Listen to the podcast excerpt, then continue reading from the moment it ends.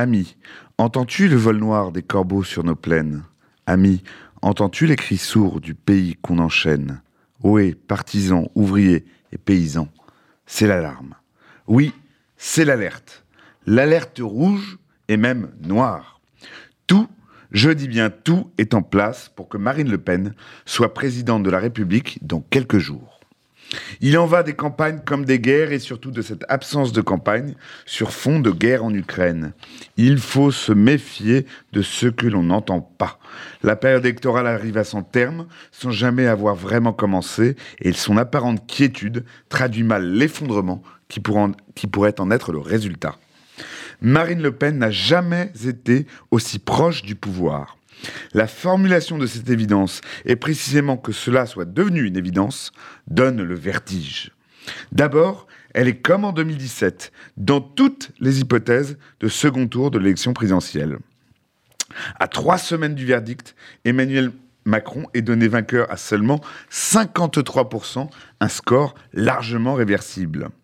Éric Zemmour, par ses outrances, ses outrages, notamment sur Philippe Pétain, a achevé la dédiabolisation de Marine Le Pen et lui a offert en contrepoint un visage qui deviendrait presque respectable. Ensuite, le président candidat concentre toutes les flèches et tous les, mécontentements. Il ne fait pas campagne et cela ne fait que les aggraver. Il a l'air de déserter le terrain de la préoccupation de nos concitoyens délaissés, ceux-là même dont Marine Le Pen tente de s'ériger en porte-parole.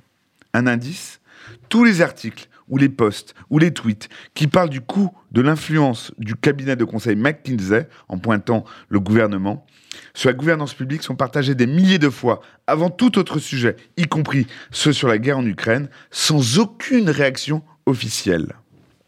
Surtout, Marine Le Pen bénéficiera d'un rapport, report total des voix de Rick Zemmour, partiel de Valérie Pécresse et même de Jean-Luc Mélenchon. Où? Auprès de qui Emmanuel Macron va-t-il trouver les voix manquantes du premier tour pour franchir le second? Auprès des électeurs de gauche, coincés entre le nini et le déni de la situation, voire ceux qui reconnaissent en Marine Le Pen un rôle protecteur des classes moyennes face au président des riches? Nous sommes à quelques jours d'une catastrophe annoncée. Oui, il faut le rappeler. Marine Le Pen ne peut pas prétendre à la présidence de la République. Pas tant parce qu'elle est la fille d'eux, ou la dernière présidente d'un parti déguisé qui a recyclé d'anciens nazis et d'autres adeptes du Troisième Reich et de l'Algérie française. Pas tant parce qu'elle a détourné des fonds publics européens pour ses besoins électoraux en France. Pas tant parce qu'elle fait mine d'être nationaliste en étant inféodée à une puissance étrangère qui menace et la France et l'Europe, en l'occurrence la Russie de Poutine.